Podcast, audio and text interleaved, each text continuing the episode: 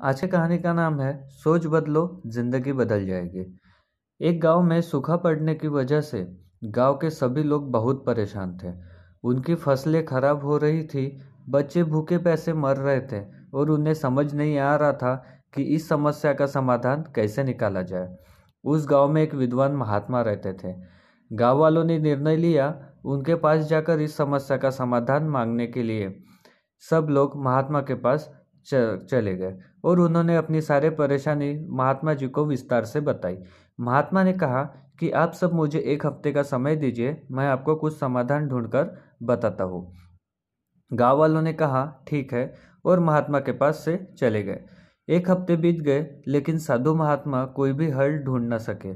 और इन्होंने गाँव वालों से कहा कि अब तो आप सबकी मदद केवल ऊपर बैठा वो भगवान ही कर सकता है। अब सब भगवान की पूजा करने लगे, भगवान को खुश करने के लिए, और भगवान ने उन सबकी सुन भी ली, और उन्होंने गाँव में अपना एक दूध भेजा। गाँव में पहुंचकर दूध ने सभी गाँव वालों से कहा कि आज रात को अगर तुम सब एक एक लोटा दूध गाँव के पास वाले कुएँ में बिना देखे डालोगे तो कल से तुम्हारा गाँव एक घन, गाँव में घनघोर बारिश होगी और तुम्हारी सारी परेशानी दूर हो जाएगी। इतना कहकर दूध वहाँ से चला गया। गाँव वालों ने खुश हुए और सब लोग उस कुएँ में दूध डालने के लिए तैयार हो गए। लेकिन उसी गाँव में एक कंजूस इंसान रहता था। उसने सोचा कि सब लोग तो दूध डालेंगे ही।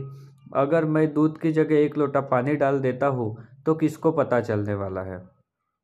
रात को कुएँ में दूध डालने के बाद सारे गाँव वाले सुबह उठकर बारिश होने का इंतज़ार करने लगे। लेकिन मौसम वैसा का वैसा ही दिख रहा था। और बारिश होने की थोड़ी भी संभावना नहीं दिख रही थी। देर तक बारिश का इंतज़ार करने के बाद सब लोग उस कुएँ के पास गए और जब उस कुएँ में देखा तो कुआँ पानी से भरा हुआ था और उस कुएँ में दूध का एक बूंद भी नहीं था। सब लोग एक दूसरे की तरफ़ देखने लगे और समझ गए कि बारिश अभी तक क्यों नहीं हुई और वो इसलिए क्योंकि उस कंजूस व्यक्ति की तरह सारे गाँव वालों ने भी यही सोचा था कि सब लोग दूध डालेंगे ही। मेरा एक लोटा पानी डाल देने से क्या फ़र्क पड़ने वाला है? और इसी चक्कर में किसी ने भी कुएँ में दूध का एक बूंद भी नहीं डाला और कुएँ को पानी से भर दिया। तो यह थी आज की कहानी। आपको कहानी से क्या सीख मिलती है, ये आप हमें कमेंट बॉक्स में कमेंट करके ज़रूर बताइए। और मिलते हैं कल एक नई कहानी के साथ। तब तक के लिए अलविदा।